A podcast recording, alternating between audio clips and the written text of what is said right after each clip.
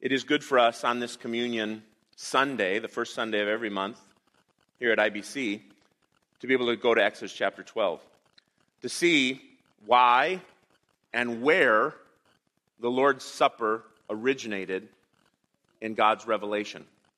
So, would you join me, please, in reading from Exodus chapter 12? We'll just read verses 1 through 13. Exodus chapter 12 and verse 1.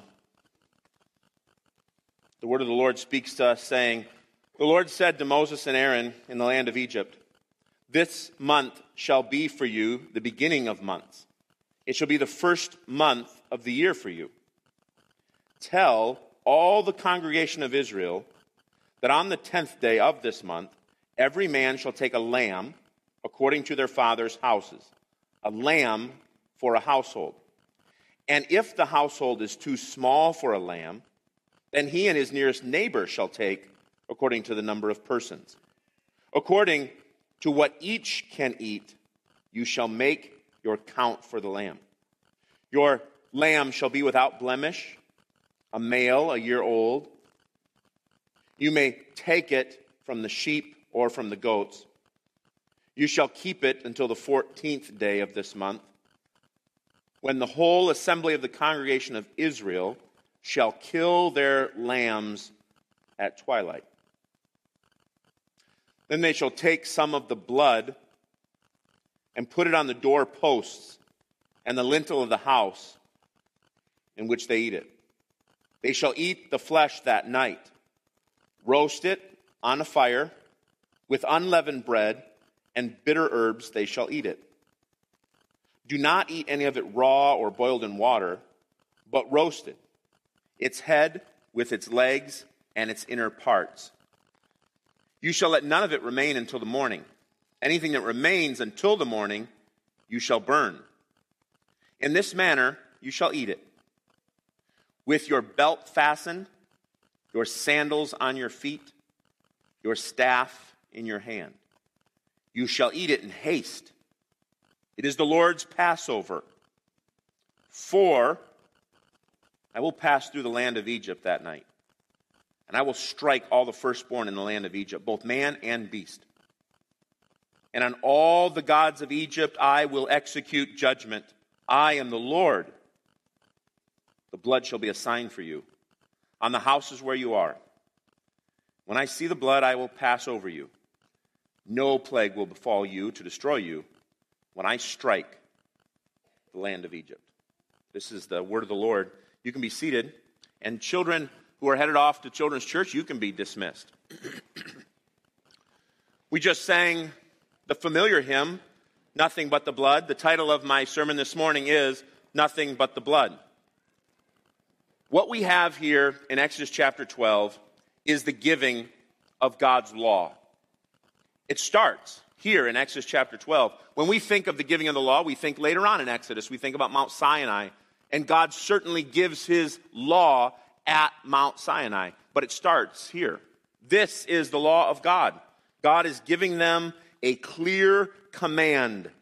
Even before the redemption had happened, even before it was fully realized, they were to spend time memorializing its certainty.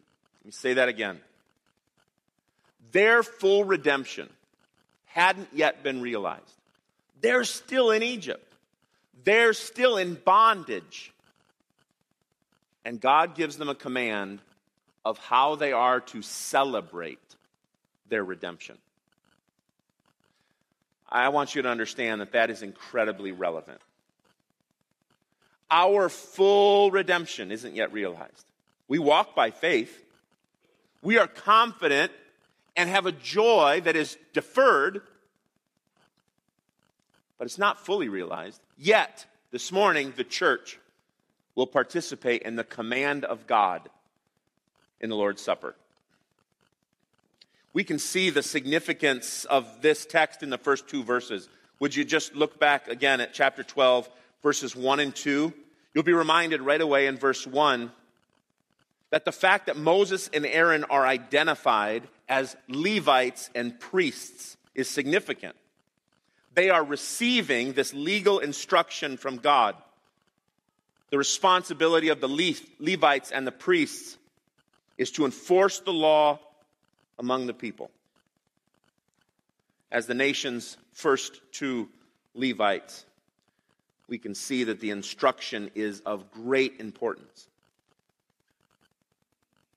God tells his people, secondly, to orient their existence around his providence. Schedule your week according to what you can see that I've done for you.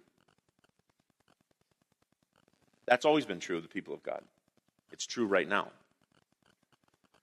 It has been true to created people. On the day when God rested, we rest as an expression of His instruction to orient our week around what God has done. When Christ rose from the dead on the first day of the week, the Christian church has traditionally oriented our week around the providence of his resurrection. So, here too, in Exodus chapter 12, God says, All right, here's where all of your scheduling will start. This will be the first of the month. Now, Moses is speaking to more than just the immediate audience. Sure, he's speaking to the immediate audience. These are people who would need to have instruction for how they would worship God as a response to his providence once they arrived in the land of promise. Okay? These are God's people who have been told how they are to worship God in response to his providence. When they get into the land, this will be their command for worship. But he's not just speaking, as Moses writes this in the wilderness, recounting Genesis and Exodus. Moses is not just writing to that first audience, but we are receiving a revealed truth. The long term audience of God's people all through history, including us, are receiving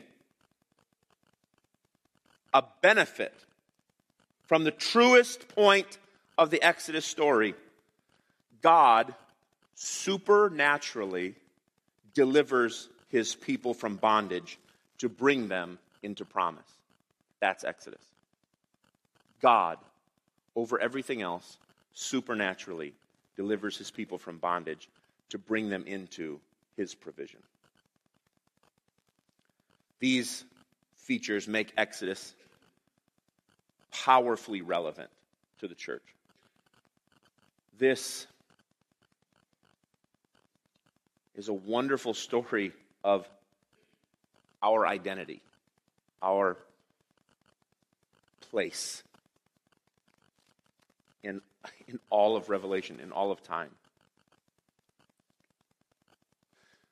If you remember, probably two months ago, I commented that when we come here to the Exodus, when we hear God declare, I am the God who made covenant promise in Genesis, I am the God who will always deliver my people as promised. You heard me say probably two months ago, there is nothing more that can be revealed of God than what we're getting in Exodus.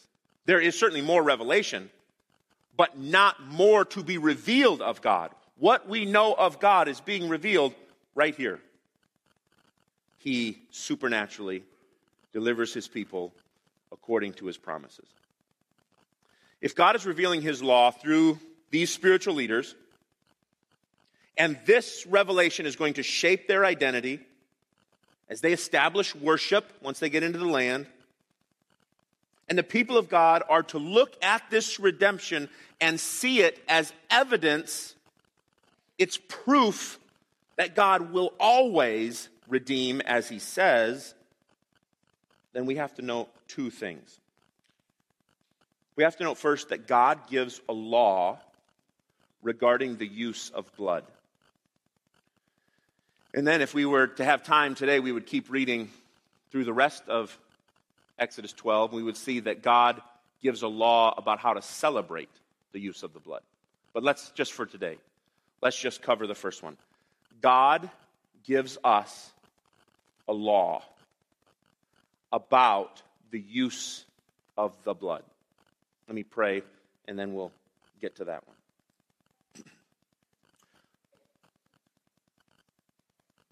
Lord Father, the, the receiving of your word, the preaching of your word,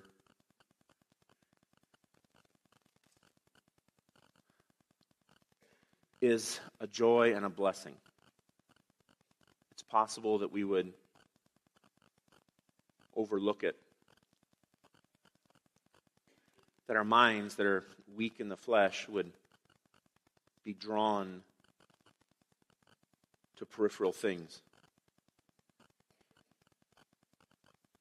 But I pray that you would give eyes and ears to us now to see the truth of this wonderful, harmonious account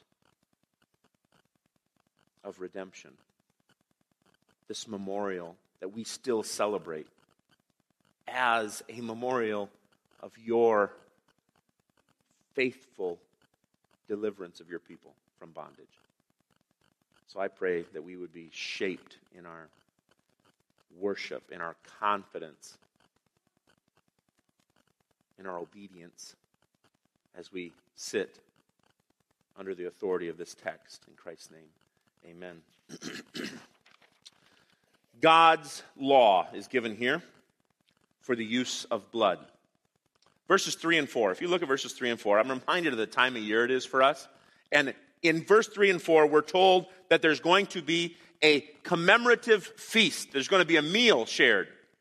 And there's some instructions given. And these instructions are really simple for us to see. He says, don't wait too long to go out and get the meat. That's true. You ever wait too long? Day before Thanksgiving, it's Wednesday. You're trying to grab a turkey out of some old lady's cart at Walmart? God warns us against that. He says, You're going to celebrate on the 14th day, so on the 10th day, get ready. He says, Everyone should get together every time we get to this part of the year. There's conversations. And I don't know which side of the conversation you're on. You're either on the side of the conversation that's requesting RSVPs, or you're on the side of the conversation that's sending RSVPs. Right? You are either the one saying, Who all's coming home? How many, how many seats do we need to set up for Thanksgiving or for Christmas dinner. Or you're the person responding to text messages. Yes, I will be there at this time. God says all the people are going to get together, symbolizing a pattern of their shared blessing. All the people at the table partaking of the same substance. They're to share with their nearest neighbor and make account of the sacrifice. How many people are in your in your home. You only have two? Well, then share with a neighbor. You have 10? Then maybe the neighbor needs to share with you. Take account. Don't waste any of it. Don't gorge on it either. But every one of the people must partake. The value of this practice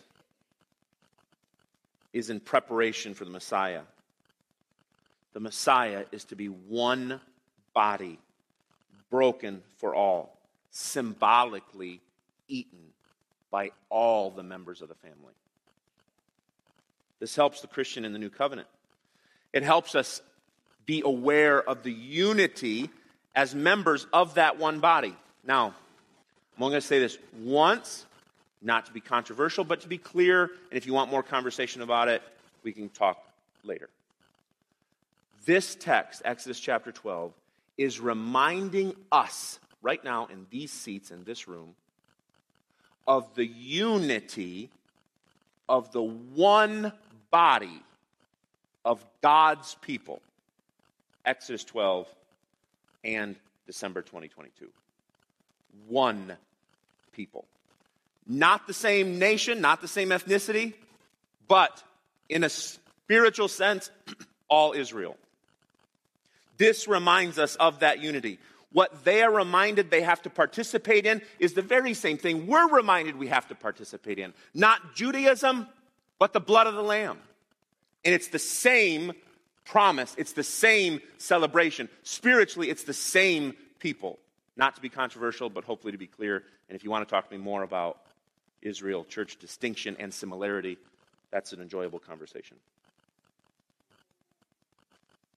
Verse 5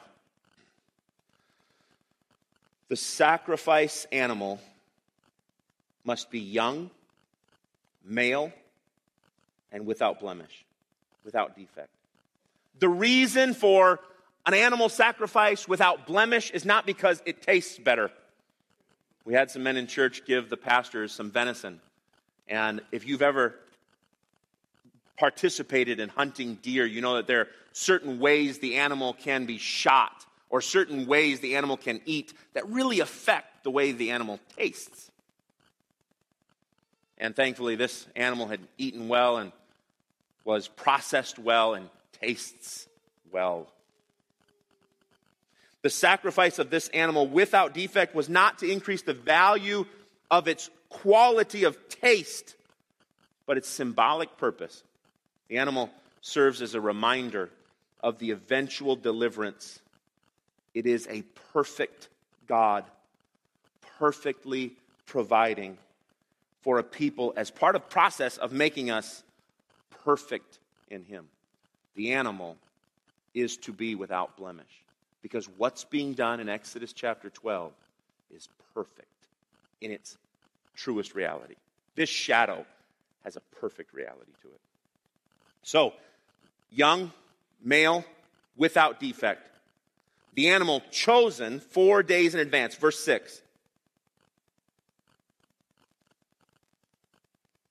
We're reminded of what we had read earlier in verse 3, but here in verse 6 we read this You shall keep it from 10th to 14th day when the whole assembly of the congregation of Israel shall kill their lamb at twilight.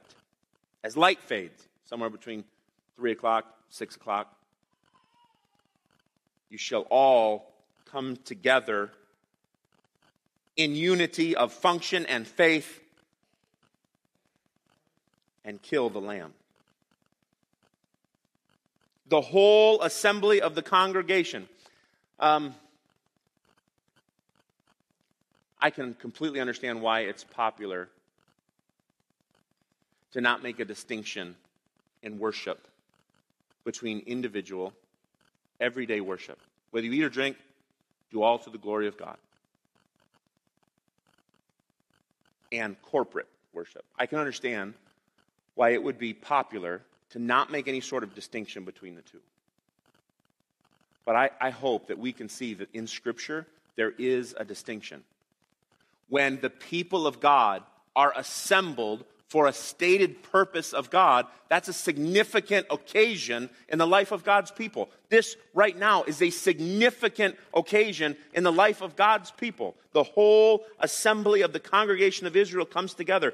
God develops this special phrase calling us the assembly of the Lord. These get togethers are not just an extension of whatever you were doing Friday and Saturday. This is what he calls our gathering for this purpose. Verse 7, the verse specifies the power of shed blood. I want you to see that as we read verse 7, the power to deliver rests in the blood sacrifice, not in anything else. Get ahead of myself. Verse 7.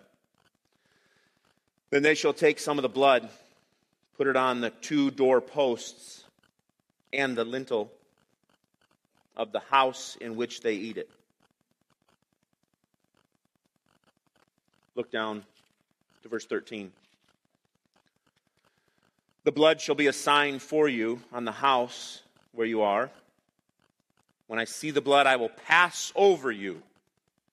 No plague will befall you to destroy you when I strike the land of Egypt. Look down to verse 22. Take a bunch of hyssop, dip it in the blood that is in the basin, touch the lintel two doorposts with the blood that is in the basin. None of you shall go out of the door of his house until the morning, for the Lord will pass through to strike the Egyptians. When he sees the blood on the lintel and on the two doorposts, the Lord will pass over the door and not allow the destroyer to enter your house to strike you.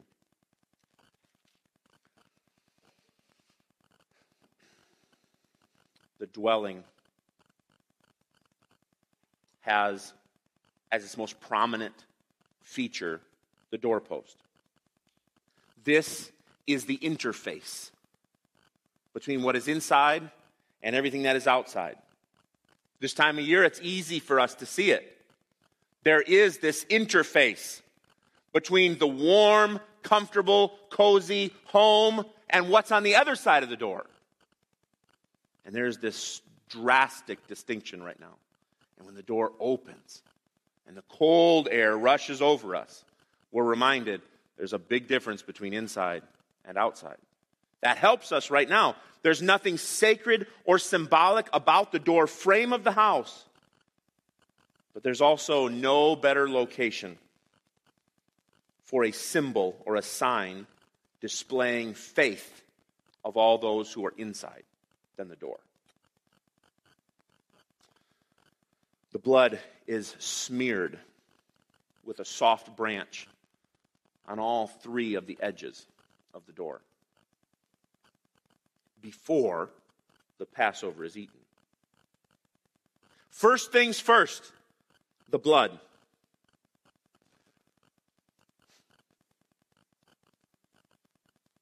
First things first. Again, if you want to talk to me about that later, I'd love to. First things first, the blood. Then the stuff they're going to do later. Deliverance from death is the foremost need for these instructions, and proper memorializing of it is less crucial. The sign is meant to be as beneficial to the residents of the home as it is to be to those outside the home. Nighttime. All of a sudden, Israelites start killing lambs. And blood is on the doorframe of all these Israelite houses in Egypt. Uh, if you're an Egyptian, uh, I think this is a problem. We've lived through several months of just unexplainable anomaly. And now they're doing something they've never done before the blood was as much for the person inside the house who was being secured in the promise as for the person outside the house who was witnessing this atypical countercultural expression of faith. That's good for us to see. The eating, verse 8, takes place after nightfall. God establishes according to this lunar cycle, that on the 14th day, after twilight, make the meal ready, which is good because this is going to be the peak of full moon. So, in New Testament times, of course, the Passover was celebrated the same way during the night. In John 13 30, the Bible says that after Jesus had been in the upper room with his disciples celebrating the first supper, the last Passover, he goes outside, and John just simply says, and it was night. The Israelites are required to eat the Passover in a unique way. As I go into the next couple of verses, I would remind you what James says. James says, You can tell me you have faith, but I will show you my faith by my works. Faith without works is dead. Keep that in mind as we think about the way they're instructed to eat the meal. Sit down and eat the meal and do it like this. All aspects of the cooking and eating were designed to minimize time and maximize the preparedness for sudden exit.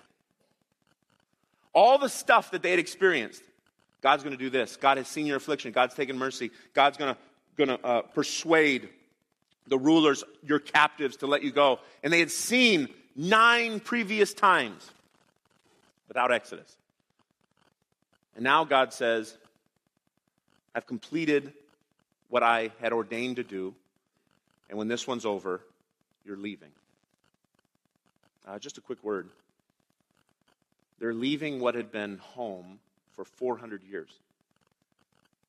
Grandma and grandpa had grown up down the road. This was all they knew. This represented some measure of comfort, even bondage. It's ironic, isn't it? That we even learn to become comfortable in bondage. Certainly, this was their comfort zone. but he says, Eat the Passover this way. First, roast the meat. Don't boil it. I don't want any pots. I don't want any utensils. I want a fire, and I want you to cook the meat. He says to them, too, season it or eat it with bitter herbs. These are just easier to find. To make a sweet herb, we don't understand this because we just open the cabinet door and we pull out whatever sweet herb we want.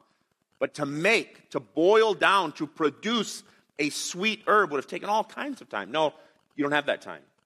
Use the bitter herbs, they're really easy to find.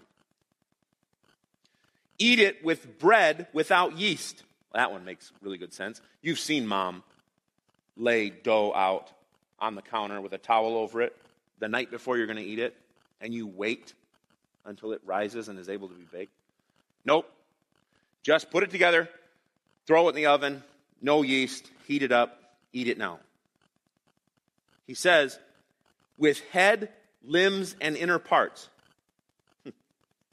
this means that the gutting of the animal is to be most basic, simple, cooked rapidly, as opposed to the usual trimming and butchering of the animal and separating certain parts out. The extras are to be burned in the fire. Hmm. A lot of Israelites would have been tempted to say, okay, we've cooked a lamb.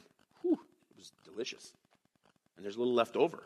Wrap that up tightly. We don't have refrigeration, but if we wrap it up tightly overnight, that's going to be part of breakfast tomorrow. And God says, no. No, I don't want you to think about breakfast tomorrow. I want you to do this today. And I want you to learn to pray, Lord, give us this day our daily bread. Because tomorrow you'll lead us into different providence, and we'll trust you there too. But today, just roast the sacrificed lamb. And don't think about leftovers. Throw the rest in the fire. And then he tells them how to dress. How to dress. When you have family get togethers, I, I wonder, I'm just going to pull the audience just for a, a, moment of personal interaction. How many of you, when you have your family get togethers, uh, you dress a certain way? Like maybe business casual, whatever. You dress a certain way. You dress, when you get together, Thanksgiving, Christmas, you guys get together. Yeah, you're kind of going to dress up. Okay. How many of you would say that when you get together and you have your meal, it's expected that the people that come over keep their shoes on because it's semi, you know, formal, and so they keep their shoes on. Would you show me? You say, when we get together, everyone that comes over keeps their shoes on. Nobody? Yeah, you guys do. You guys do. my my in-laws, my in-laws do that. None of you do. Says a lot about my in laws. Yeah, that's right. Pack it on there. They are told to dress in a particular way. Look, look at what he gives them instruction. He says, First, your cloaks tucked into your belt. That's for travel. When they were at home, if it was cool and they wanted to keep the overcoat on, they would wear it loose, almost like a blanket.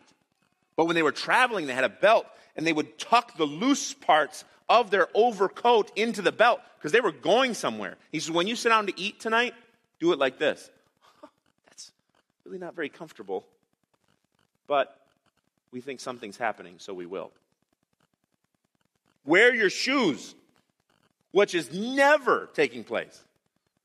The shoes are checked at the door. I want you to have your shoes on. Look at the next one. Carry your staff with you, a symbol of protection, a tool for a journey. Carry the staff around the house. That would be maybe the equivalent of us carrying car keys in our hand. Nobody would do that unless you'd been told to and you believed the one who told you to. He says, Eat the meal in haste.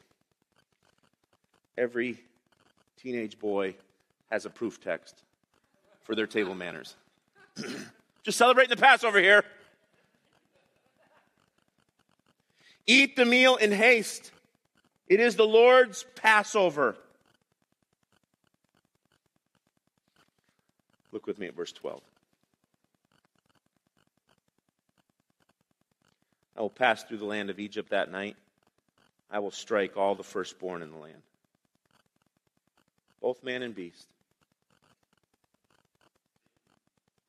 And on all the gods of Egypt I will execute judgment.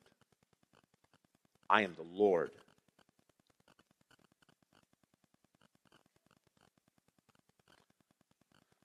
Death of the firstborn is coming to the land as a judgment. A judgment not only on the people, but on all of their supposed protectors and deities the Nile god, the, the frog god, the, the, um, the, the storm god, all those gods are not going to save them. But God will reveal that he rules over every other supposed authority. That is really important for us to learn. There is absolutely no authority on heaven or on earth apart from our God. living to learn, learning to live in light of that confession is very important because we're always shaken by supposed uncertainties and threats and perils. And God makes it clear to us through this account and this revelation all of the other supposed authorities will come to nothing because I am the Lord. I am Yahweh. Everything else will fall under my feet. All of this judgment. As we started in chapter 1, we found this Pharaoh who says, Hey, the people are getting to be too many. Throw their baby boys into the Nile. And we get to the end of these plagues and God judges them righteously. I will execute judgment. I am the Lord. Verse 13 The blood shall be a sign for you on the house where you are. When I see the blood, I will pass over you. No plague will befall you or destroy you when I strike the land.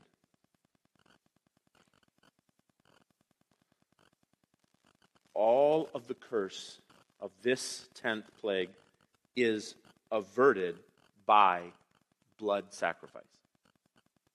Blood sacrifice. The blood is on the doorpost. What is the distinction between Israel and Egypt? What is the difference between Egypt and Israel? Death is going to come to every single home on that night, how will it distinguish between Egyptian homes and Israel homes? Well, you know, the Israelites, no. There's no way to end that sentence. The blood is the distinction. The blood shall be a sign for you on the house where you are. When execution comes to a home and sees blood, it will pass over and will not destroy you, even while striking every home in the land.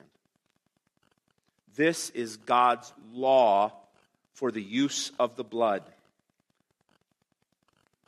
There is no denying the law that was given to Adam,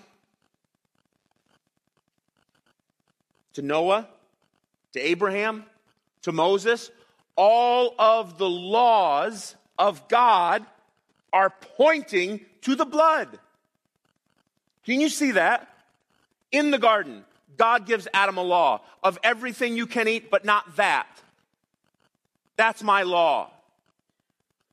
Adam and Eve immediately transgress against the law. God arrives and says, Someday, from the seed of woman, there will be bloodshed for this sin.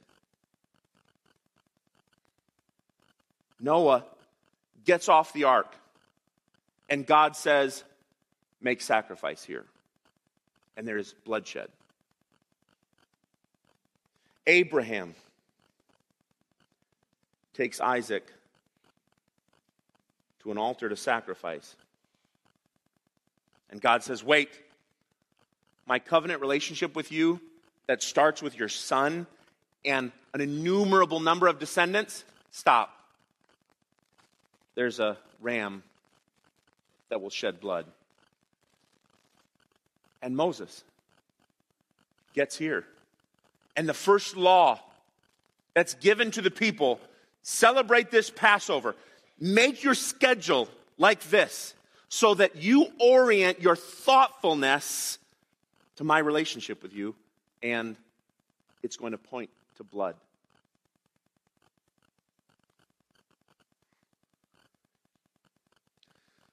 The law makes it obvious that bloodshed is necessary. Friend, when you stand before holy God through the microscope of the law, we are all guilty. And bloodshed is required.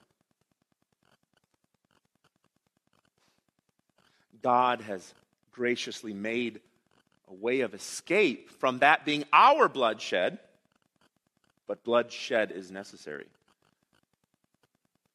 Paul says things like, Before the law, I didn't, I didn't know sin. The, the law is magnifying my understanding that I am altogether guilty. Listen, the law does that same thing for us. Would you just allow me a moment? Um, we started our new course seminars today. If, if you didn't make it to the first one, please plan to join a course seminar next week. It's a really important part of our discipleship ministry, and we hope that you can participate. I'm teaching one called Two Ways to Live, and today we gave an introduction to evangelism. And we have sometimes used the law in our evangelism because we confront people who say, I don't think I'm a bad person. And it is helpful service to them to say, well, maybe compared to me, that's an accurate statement, but let's compare it to the one who will judge you. He has given this law, this standard, these rules. Have you kept them or have you violated them? And if any of us here right now are to think, have we kept them or violated them? Let me start with some big ones uh, murder and adultery. Maybe some people in the room went, Whew, I'm glad he picked those. But Jesus taught us about both of them. Jesus told us that private secret lust brought the same guilt that adultery brought. Jesus told us that hatred, anger, cursing, even in our heart, was of the same condemnation as murder. I, I want you to understand that according to James, even if you have kept all of the law and only had one bad day, one accidental moment of transgression, James says you are guilty of the whole law. If we have kept all of it and only offended in one point, we're guilty of all. The law points to guilt. And the good news is that death and blood are required for that guilt. But Jesus is a substitutionary sacrifice to stand in our guilty place. Jesus is. The law points to blood, and the Passover lamb points to Jesus. There's no denying that the Passover lamb is absolutely Jesus Christ. First Peter says that Jesus was forsaken before the foundation of the world, but that was made obvious to us in the last times for our sake. He's prepared for sacrifice. Jesus is spotless, young relatively, male, spotless. Also in Peter. But with the precious blood of Christ, like that of a lamb without blemish or spot. I, allow me, permit, permit me a little latitude, just thinking about the events of the Passover and the events of Golgotha, of Calvary. Eating meat with bitter herb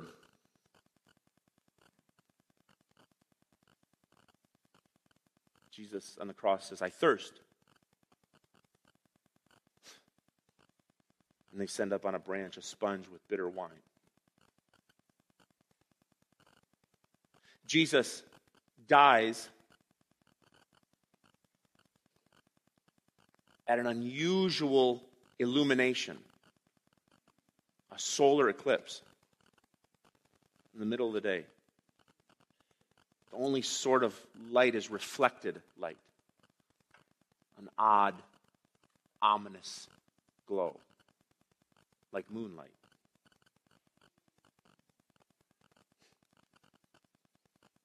Jesus dies, according to Matthew 27, to set captives free. Matthew 27 52 says, The tombs, when Jesus died, broke open bodies of the saints who had fallen asleep are raised. They come out of the tombs. After his resurrection, they went to the holy city and appeared to many captives, people held in the power of the grave, are set free. Egyptians who were held, uh, Israelites who were held in the bondage of Egyptians are going to be set free by the work of the Lamb, by the blood his death is not for himself, but for others. The lamb's blood is spilled for others. He became sin who knew no sin, that we might become the righteousness of God in Christ Jesus.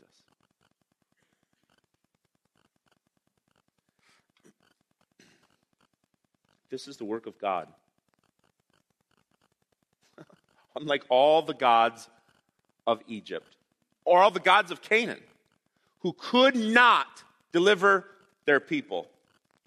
God rescued by the blood a people who were not different than Egyptian people, but they were under the blood. I can't say enough about that, friend. I can't say enough about the single distinction between saints and ain'ts is just the blood. That is the only difference.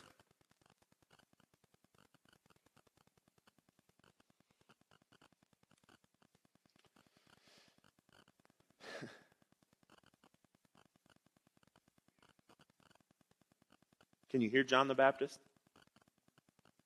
Can you hear the voice crying in the wilderness? Behold, the Lamb of God who takes away the sins of the world.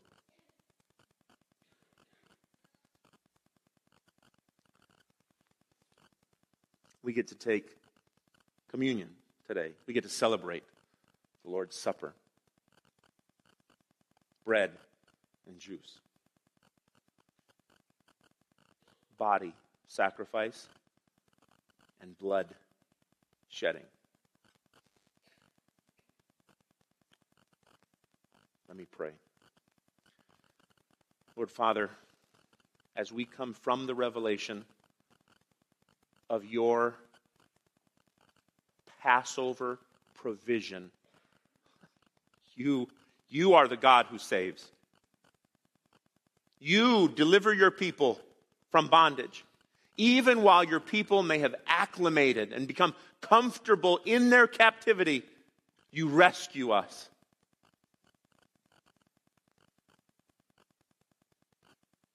You rescue at such high price. Yours is not trivial or fickle.